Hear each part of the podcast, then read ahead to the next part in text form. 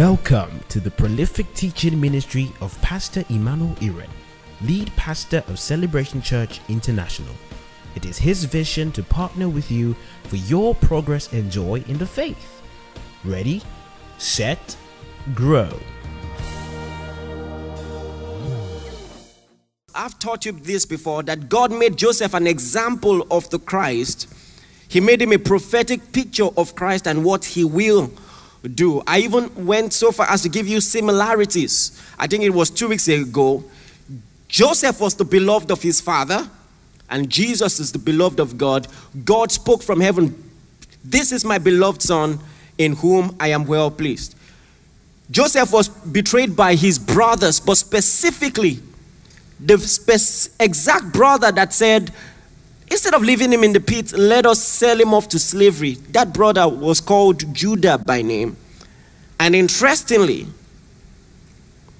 the person who betrayed Jesus is called Judas. And the names actually have the same roots in the Hebrew. Joseph was betrayed for 20 pieces of silver, Jesus for 30 pieces of silver. Joseph was stripped of his robe when he was sold to slavery. Jesus was stripped of his robe when he was arrested. Joseph was the victim of an unfair trial, you know, with the case of Potiphar's wife. And Jesus was a victim of unfair trial. It was because of the jealousy of the chief priests, or high priest, that he was um, arrested. But of all the similarities, the one that really stands out is this it is the fact that in what appeared to be the unfortunate circumstances that befell, that befell Joseph, everything worked together for the fulfillment of the good prophecy of God over his life. And so eventually, when he saw his brothers, he wasn't exactly angry with them. And he said something very profound I want to share with you. Turn your Bibles, Genesis chapter 50, verse 20. Genesis chapter 50, verse 20. Genesis chapter 50, verse 20. Everybody read together, one, two, go. But as for you, ye thought evil against me, but God meant it unto good, to bring to pass as this day to save much people alive. KJV put it in a very funny way, but I mean, you get the picture. You thought you were doing evil against me, but God walked with your evil to bring out good. And because of what has happened, many people's lives will be saved. And this is just a picture of Christ, exactly what happened. That people thought they were doing evil against him. The Bible tells us categorically, 1 Corinthians 1:28, it says, if the princes of the world knew, they would not have crucified the Lord of glory. They thought they were doing evil, but in trying to execute evil, God turned it around to fulfill his plan. And so um, the disciples were praying in Acts chapter 4, verse 28. And this was one of the things they said. Acts chapter 4. Let me start from verse 27. Acts chapter 4, from verse 27. It says, For truly against your holy servant Jesus, whom you anointed, but Herod and Pontius Pilate and the Gentiles and the people of Israel were gathered together to do, verse 28. Everybody read verse 28 together. One to go. To do whatever your hand and your purpose determined before to be done. So the demonstration of their wickedness served to fulfill the purpose of God. God was not the reason for their wickedness, but God walked in spite of their wickedness. You need to understand this.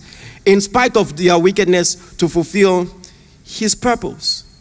So now this changes and challenges our perspective of salvation generally. Because when we think of salvation, we're thinking of a strong person just stepping in, stepping in by his influence or by his might to save a troubled people. But now we're talking about a suffering Messiah who, by his suffering, was going to save.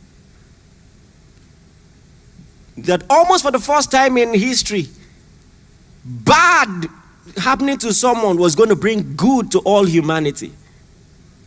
It challenges our perspective of power.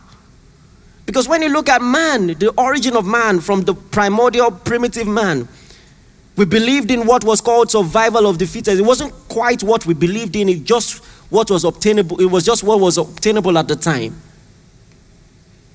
The strongest person in the village was very likely the champion of the village, the person who will defend the village was very likely the person who will be the king and all of that. And so you were as successful as you were powerful physically at the time. We have examples like that in the Bible.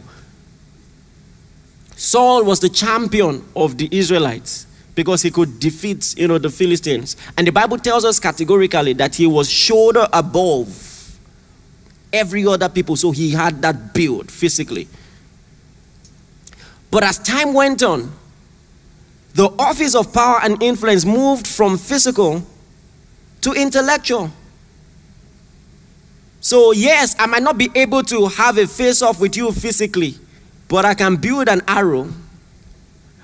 And from a distance, you get what I'm saying? So, um, that was the advent of slingshots, and then things get even, got even more sophisticated, and man designed guns and all of that. Remotely controlled fighter jets. Sophisticated. You're talking about the different level of sophistication. So it became an intellectual power play. I mean, the, the powers of the world right now are not necessarily the countries that have the most physically strong people, are they? Right? It's about the intellect and what you can do with your mind. And then prophetically, I'm telling you that irrespective of all that we've learned to do with our hands and all that we have learned to do with our mind, we still haven't learned to fix the soul. We've, we've built spaceships that can literally visit the moon. We've done incredible things. But there is still one fundamental thing that we have not solved that poverty of spirit of the soul. That sense in even the greatest and the mightiest of men. After he has acquired all things in the world and he discovers that things cannot satisfy, what is this inner craving of the man? There is still a spiritual salvation to be acquired. We need a savior, the same way we have political saviors technological saviors who, by their inventions, have done great things for all humanity. There is still that inner craving and longing. And now the Bible tells us that this salvation plan will not be carried out by might, it will be carried out by the suffering of the Messiah. And like I said, the challenges all that we know about power and how it should be wielded. The salvation story is a story of pain, but the pain is purposeful. Turn the Bibles to Revelation chapter 5. I'm going to read from verse 1, very passionate story that you probably have read before. Revelations 5 from verse 1. It says, And I saw in the right hand of him who sat on the throne a scroll written inside and on the back sealed with seven seals. Then I saw a great angel proclaiming with a loud voice, Who is worthy to open the scroll and to loose its seals? And no one in heaven and on earth and under the earth was able to open the scroll or to look at it. He says, I wept much. He makes a call to all humanity, all men, great and small, rich and poor. Because now we have all kinds of people with different intelligent quotients, physical strength, unimaginable physical strength, intellectual strength and might. But now there's a scroll that is supposed to unfold God's prophetic eschatological plan for all humanity. I wish I had time to explain that. Even if you don't know what the scroll represents, from the story you can tell it's something that all of humanity needs. And now he's making a call. Who is worthy to open this scroll, to loose the seals? He says, No one in heaven and on earth, despite all our inventions and acquisitions, No one was worthy. He says, I wept. We need a savior, and no one amongst us is worthy. And as he was weeping, the Bible says, one, en- one elder, verse 5, said to me, Do not weep. He said, Behold, the what?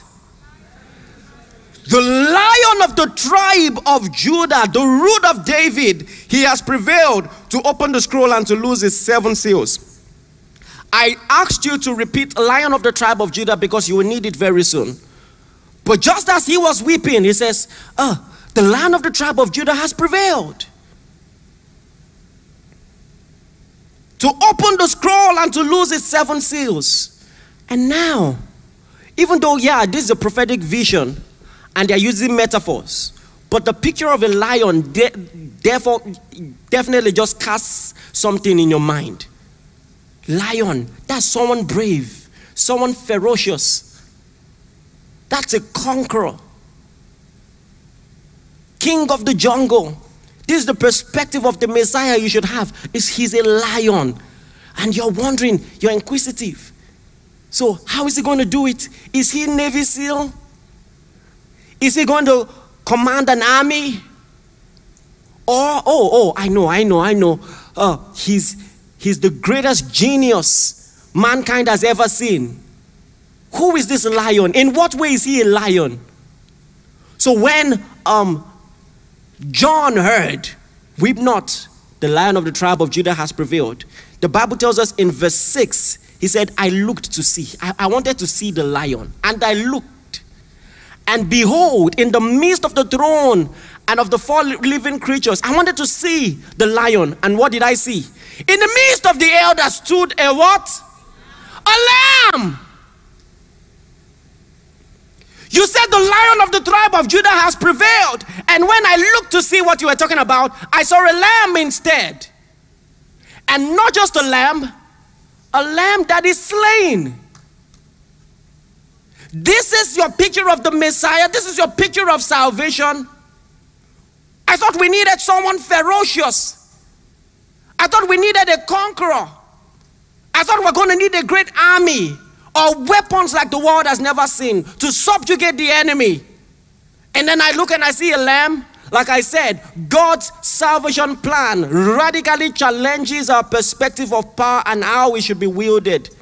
The devil never saw it coming. He said if he had known, he would not have crucified the Lord of glory because he didn't see how the misfortune of the Christ, supposedly in the cross, will bring the greatest blessing ever known to man.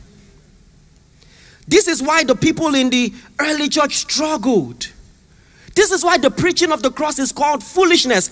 In 1 Corinthians chapter 1 from verse 18, Paul says, For the message of the cross is foolishness to those who are perishing. perishing. Foolishness. You need eternal life. Okay, we do. All right. How are we going to get it? Someone else is going to die. What do you mean? Foolishness to those who are perishing, but to us who are saved, glory to God. It is the power of God. So he's saying, the same story is seen in different ways. Some type of people see it as foolishness, but we see it as the power of God. Very similar to the vision in that throne room. The elder saw a ferocious lion, but practically, John saw a slaughtered lamb. Come on, are you with me? It means with your natural eyes, you may see weakness, but with the eyes of the Spirit, you see conquest. Glory to God. Verse 19 says, For as it is written, I will destroy the wisdom of the wise and bring to nothing the understanding of the prudent. Where is the wise? Where is the scribe? Where is the disputer of this age? Has not God made the foolishness of the wisdom of the made foolish the wisdom of the world? For since the wisdom of God, the world through wisdom did not know God, it pleased God that through the foolishness of the message preached, we will save those who believe. For the Jews seek a sign ah, If you're the Messiah, you ought to just show signs in the sky and, you know. And the Greeks seek wisdom. We belong to the lot of Aristotle, Socrates. Those are our fathers. So if you are talking about the Messiah, he has to be someone with some profound philosophical knowledge. Which comes first, the chicken or the hen? To be or not to be? We didn't expect someone to come and say, I am the bread come down from heaven. Except you eat my flesh and drink my blood. That's not quite what we were expecting. Hallelujah. But to those who are called, both Jews and Greek, Christ, the power of God and the wisdom of God. Say amen, somebody. So we titled this sermon Coat of Many Colors because the coat that Joseph wore was a symbol of the favor that he had before his father. And the Bible tells us in Psalm chapter 5, verse 12, it says, With favor, he will encompass us like a shield. So favor is something like that we can wear like a cloth. And we believe that because of the sacrifice of Jesus, the favor that he had before the Father has been given to us. Say loud, amen. And so Paul says in Ephesians chapter 1 from verse 4, it says, according as he chose us in him before the foundation of the world to be holy and without blame before him in love, having predestinated us unto the adoption of children by Jesus Christ to himself, according to the good pleasure of his will, to the praise of the glory of his grace, wherein he has made us accepted in the beloved. Christ is the beloved. God boasted about his love for Christ. This is my beloved Son in whom I'm well pleased. And now he says, We have gained acceptance in the beloved. And how was that going to come? By the sufferings of Christ. So, myriads of texts foretold that the Messiah was going to suffer and that his suffering will be the salvation of humanity.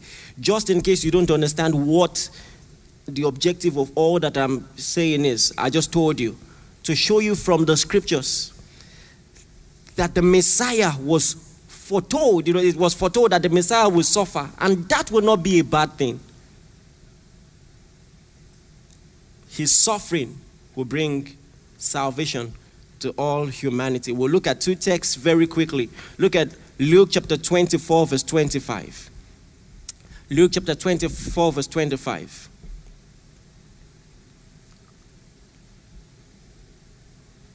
Then he said unto them, O fools, slow of heart to believe all that the prophets have spoken. Verse 26.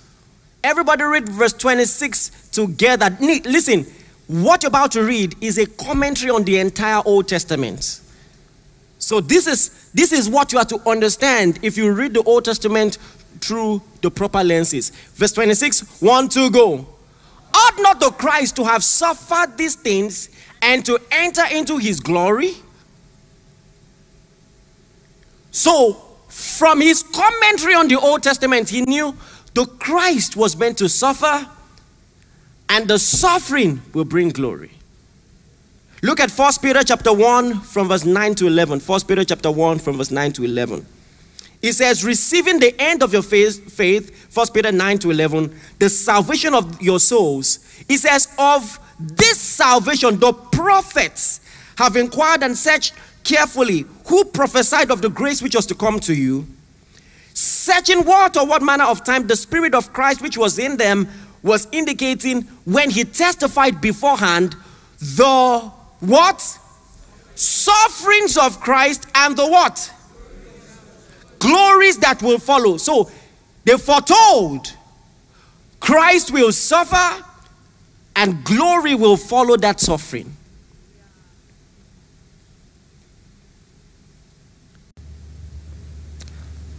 So, through the lens of proper Bible study, we see the suffering of Christ and we thank God for it. You know, when we didn't know better, when we're watching uh, um, Passion of the Christ, We will cry and we will scream. Why are you beating him like that? Stop him. And you are imagining that if you were there, you just rush them, you know. Oh, one of the biggest mistakes we ever made as a family was watching Passion of the Christ with our grandmother. It was horrible. She was screaming in our language, which I know very little of. I speak in tongues, amen. Leave him alone. What did he do to you? Leave him alone, and all of that. But with what you know now, do you want them to leave him alone? if you were there now, you say, ah, Don't worry, Jesus. So, thank you. Eh? Ah, thank you. Don't worry. After three days. Hallelujah. You won't cry and say, Stop. You just cry and say, Thank you. The sufferings of Christ and the glory that should follow. Think about it. In the early church, all they had was the Old Testament Bible. The same way, you know, God blessed that Gideon company that gave many people New Testaments. Did you ever receive? Make it an ambition in life to do great for the kingdom that way. Uh, you know, the contribution of that company alone. Anyways, so, but in the Old Testament, they had just Genesis to Malachi, and all the New Testament preaching they did, they did with that Bible. If they were going to have a teaching on the Holy Spirit, they did it with Old Testament Bible, Genesis to Malachi. If they were going to teach that Jesus was the Christ, they did it with Genesis to Malachi. They showed from Genesis to Malachi that Jesus was the Christ. They showed that he was to suffer. They showed the glories that should follow from Genesis to Malachi. And you may not know, there are some things I teach you in this church, you, you think it's just for the sake of knowledge until one day, I'll never forget, um, you know, this internet generation. You better be careful. There's a lot of falsehood on the internet. And so this guy read some funny stuff and started practicing Judaism. Imagine.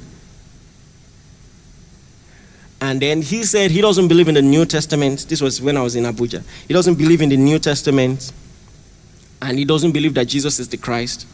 And so, if I wanted to share the scriptures with him, I had to use only the Old Testament. So, we were explaining, it was a duel of one hour, one hour duel from the Old Testament explaining that Jesus was the Christ. And one text that he struggled with and was eventually was his peril was Isaiah chapter 53, and we're going to do a brief commentary on that. It's just a scanty commentary on that. Isaiah 53 is so important. You see, in Jerusalem, there are many Jews who are still waiting for the coming of Christ.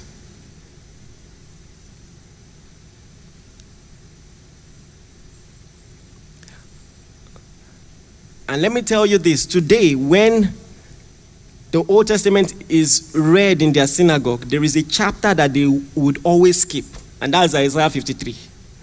Because it's hard to read Isaiah 53 and not see Christ. It's hard. Praise the Lord. The Bible tells us in Acts chapter 8 that Philip found himself with an Ethiopian eunuch and he found him reading a portion of the scripture. The portion of the scripture said, like a sheep before the shearers is dumb, he opened not his mouth. You know. And Philip said, Do you understand what you're reading? And he said, How can I accept someone sh- shows me? So the Bible says, Philip, beginning at that verse, began to preach unto him the Christ. You know, that's, that's the reference there beginning at that verse, began to preach unto him the Christ. Let's see. Verse 34, right? Okay, yeah, verse 35. Then Philip opened his mouth and beginning at that scripture, preached unto him, preached Jesus to him. So that tells you that the scripture he was reading was talking about Christ. The scripture he was reading was Isaiah chapter 53. So I want you to I want to take you through that and help you see from that text the sufferings of the Christ, the glories that will follow. Listen, it was such a profound prophecy of Christ. It was written 700 years before Christ. And the level of precision in it is incredible. So, with commentary, Isaiah 53 now. Hallelujah. From verse 1, Isaiah 53, it says, Who hath believed our report? And to whom is the arm of the Lord revealed? Every good student of the New Testament knows this from the New Testament because this phrase was used in the New Testament, specifically in Romans chapter 10, verse 16. Romans 10, verse 16 says, But they have not all obeyed the gospel. For Isaiah said, now he's quoting Isaiah, for Isaiah said, Lord, who had believed our report. So that tells us the word report was actually talking about the gospel, the good news. And Isaiah foretold that people were going to struggle to grasp it, to understand it, to receive it. He said, Who has believed our report? And to whom is the arm of the Lord revealed? The arm of the Lord was a metaphor of his salvation. Who is going to understand God's saving plan? Because how can you grasp that the arm of the Lord will be revealed in a manner that many people will consider weakness? How can the Messiah die? How will people believe these reports? How will they see the arm and the strength of, the, of God in the death of his Christ? Verse 2 For he shall grow up before him a tender plant, and as a root out of a dry ground. He had no form or comeliness. And when we shall see him, there is no beauty that we should desire him. This was a prophecy of the physical visage of the Christ. He said, When you see him, there is nothing about him physically that will scream Christ. Nothing. Isn't it noteworthy that the Bible didn't give us any single physical detail about the physical attributes about Christ because there was nothing to say? The Bible tells us about Saul. He was taller than everybody. He was stronger than everybody. The Bible tells us about David. Says nothing about Christ and what he looked like physically. Wouldn't it have been easy if Christ had some physical attributes that pointed to the fact that he was the Christ? Maybe a pointed nose. We say, ah, his nose, he knows it all. You, you, you have to know it all with his nose. We beheld his nose, the nose as of the, you know. But there was nothing extraordinary about his physical visage. Nothing. He didn't carry a cloud over his head.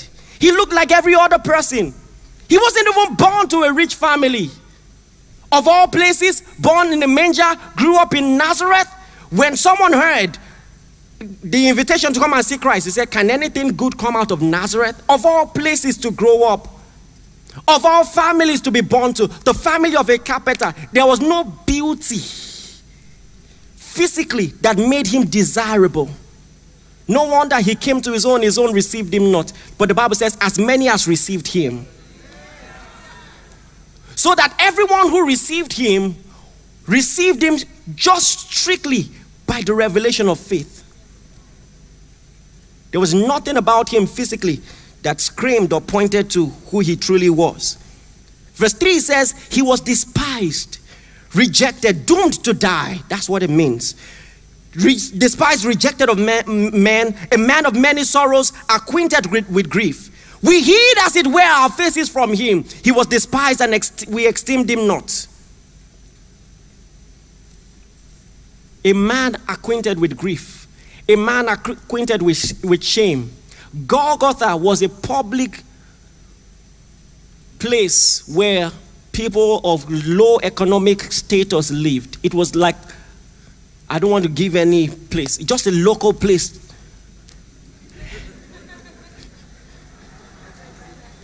I wonder why you're laughing.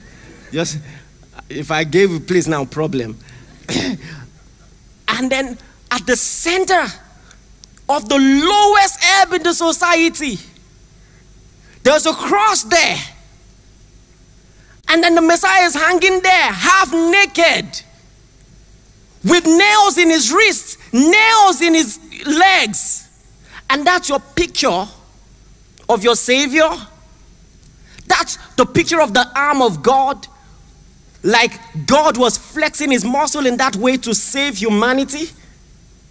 No one from an, from an intellectual, natural standpoint could have seen that. Wasn't desirable at all. And verse 4, ah, yeah, yeah, yeah, yeah. Despite all that people had to say, despite the fact that, you know, even according to the, the books in Jerusalem, according to their records, Jesus died like a criminal. there was a police case against him. But this is the Bible report. I like the first verse of verse 4. It's an objection to popular opinion of that day. He says, Surely,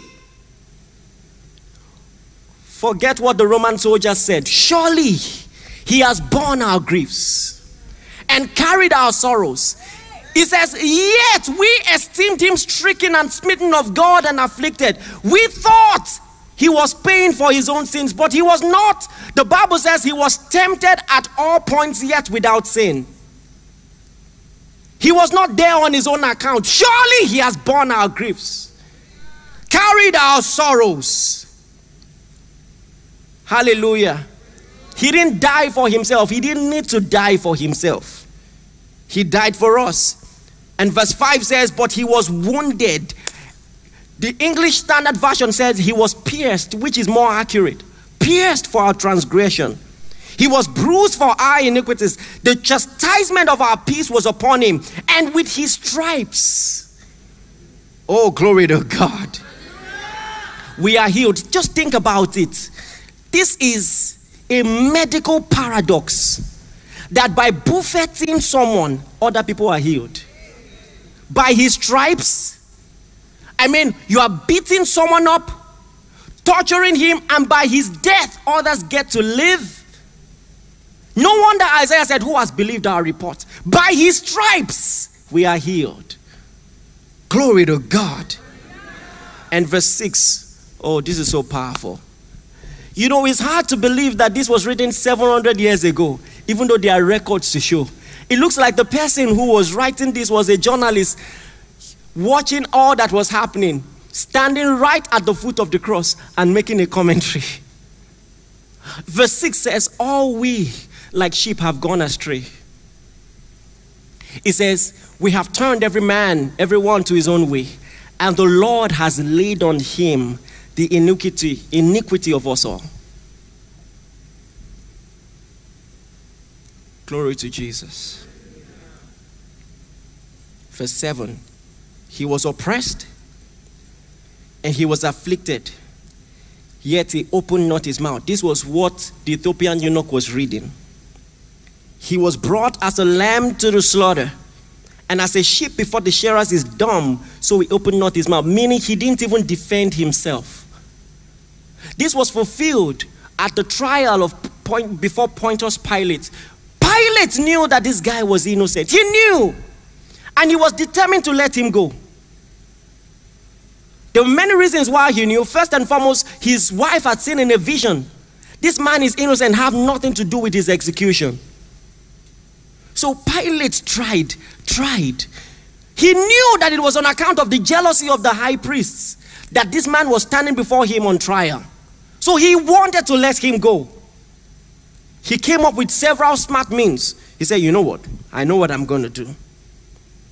According to my office, I have the right to release one prisoner every year. So I present to you Barabbas or Jesus. You know, he, the ex- what he expected from the people was the kind of response he expected was, nah, it's not that deep now. Uh-uh. Yeah, this is a blasphemer, but how will you say Shekau versus, you know? That was the expression. That was what he expected. Ah, it's not that deep. Oh, we see what you did. We see what you did. Okay, okay, okay. Forget it. Of course, crucify Barabbas. But to his shock, I know what he's about to say next. To his shock, they shouted, Crucify Jesus and give us Barabbas. And Pilate couldn't believe. The Bible said he came back inside. And he looked at Jesus again and he says, Where are you from? John chapter 19, from verse 10, from verse 9. And he came back again into the praetorium and said to Jesus, Where are you from? But Jesus gave him no answer. And he's irritated, like, see the person I'm trying to help. he said, You're not speaking to me. Do you not know that I have the power to crucify you and to release you? Like if it's some other person, you when you're seeing all the efforts I'm making, you know, with the idea of Barabbas, you say, Thank you, thank you for all you're doing, sir. I don't mind them, you know. He was expecting that. And he said, Don't you know I have the power to release you? You know what Jesus said? he said, You could have no power. You could have no power at all against me unless it was given you from above. he now said, Therefore, it is he that delivered me to you that has the sin. You know, meaning, I, I don't blame you. Yeah, I'm before you. That's why you're talking to me like this. But the fact is, Isaiah prophesied, like the sheep before the shearers is dumb, yet he opened not. He could have defended himself, but he did not because he knew what he was going through or about to go through was for your sake.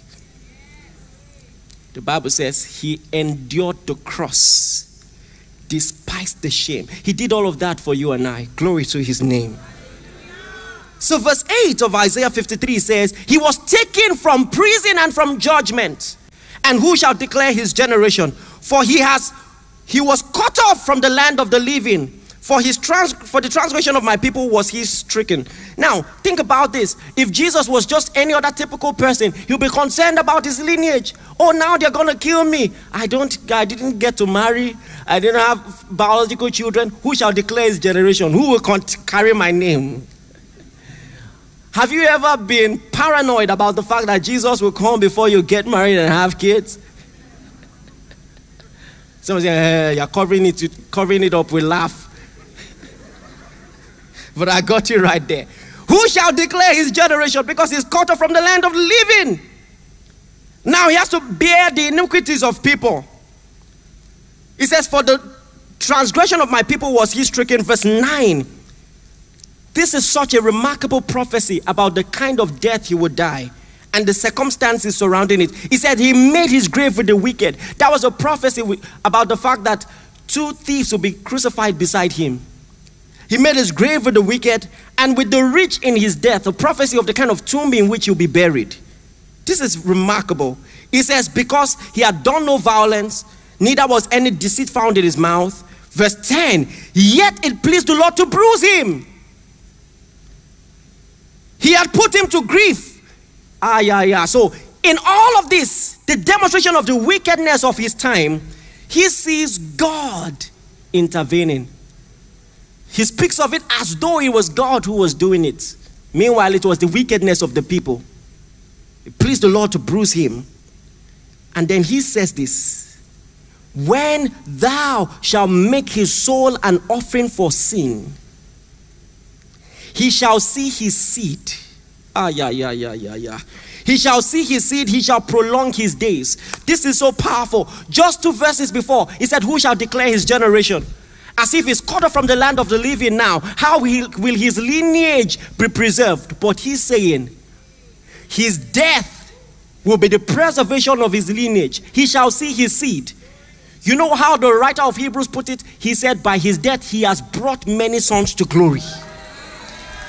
That's why Jesus said, except the corn of wheat fall to the ground and dies, it abides alone. He says, but if it dies, it brings forth much fruit. So, naturally and biologically, if you kill someone, you have brought his lineage to a stop. But the death of Jesus multiplied his lineage. He said, He shall see his seed, he shall prolong his days. His death was the prolonging of his days. He says, and the pleasure of the Lord will prosper in his hands verse 11. You're going to have to read this one on your standing on your feet. Oh, glory to Jesus. Again, I'm telling you, this was the material that the early church used to preach. When Peter was doing his ministry, there was no book of Matthew, there was no book of Mark. So they had to preach about Christ from the Old Testament. So you have to learn to see Christ from the Old Testament, preach Christ from the Old Testament, and see his redemptive work. So we're going to read this verse, read two verses from the next chapter. I want to give you an assignment. I want you to study Isaiah 54 when you get home. Because Isaiah 53 was a prophecy of the suffering of Christ, Isaiah 54 was a prophecy of the glory that should follow. It's so beautiful. But everybody read verse 11, Isaiah 53 together. One, two, go.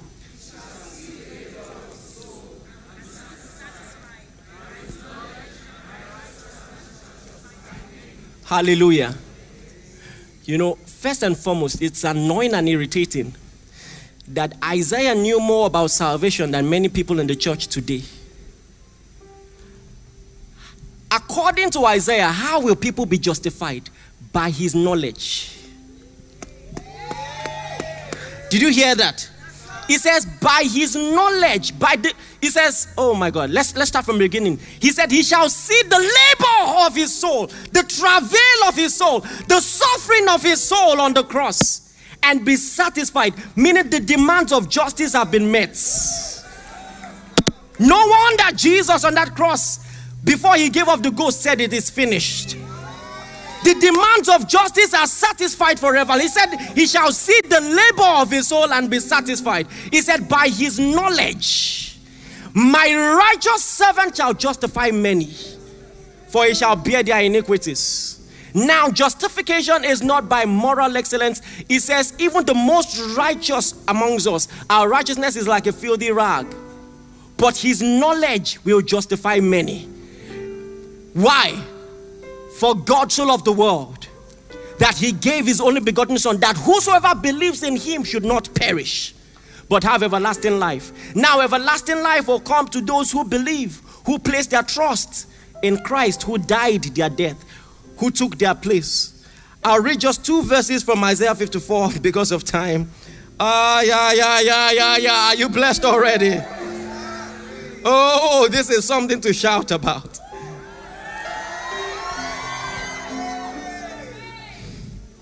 From verse 7 of Isaiah 54. He says, For a small moment I have forsaken you, but with great mercy I will gather you.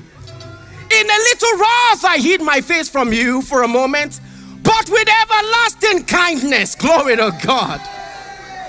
Listen, what is the duration of his kindness? Everlasting.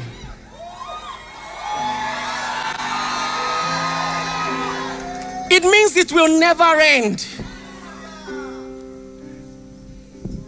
He anticipated all your weaknesses, all your frailties, and still said, because of the sacrifice of his son, that he will have everlasting kindness.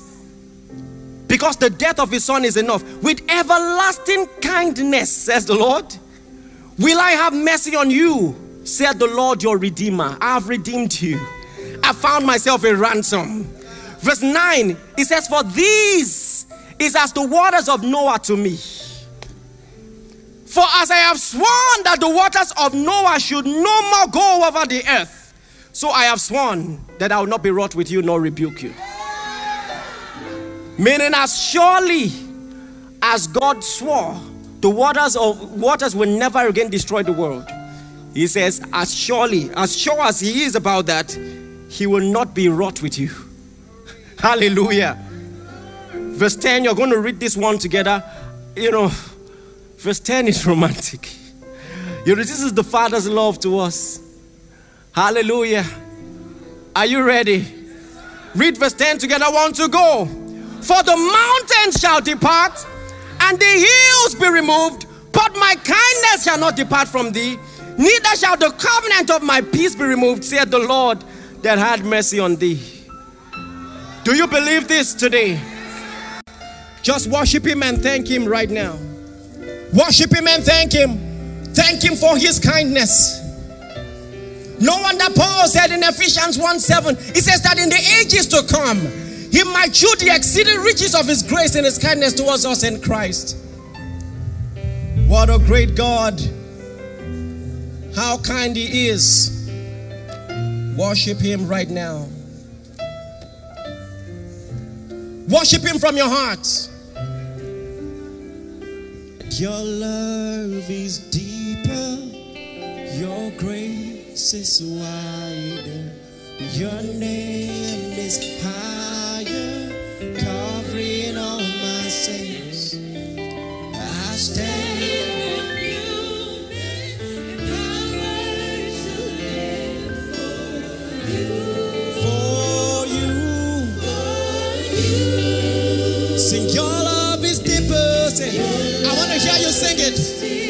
higher.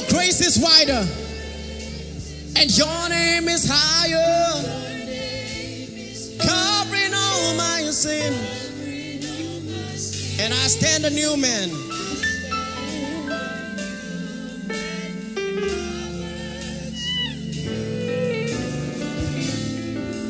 For you.